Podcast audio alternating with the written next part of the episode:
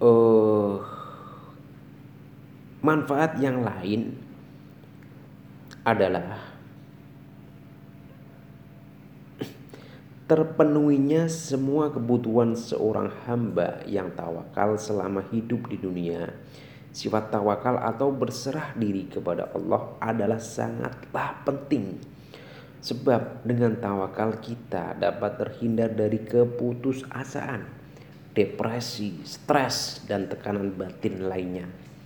Namun perlu diingat bahwa usaha tanpa doa adalah kesombongan dan doa tanpa usaha adalah omong kosong.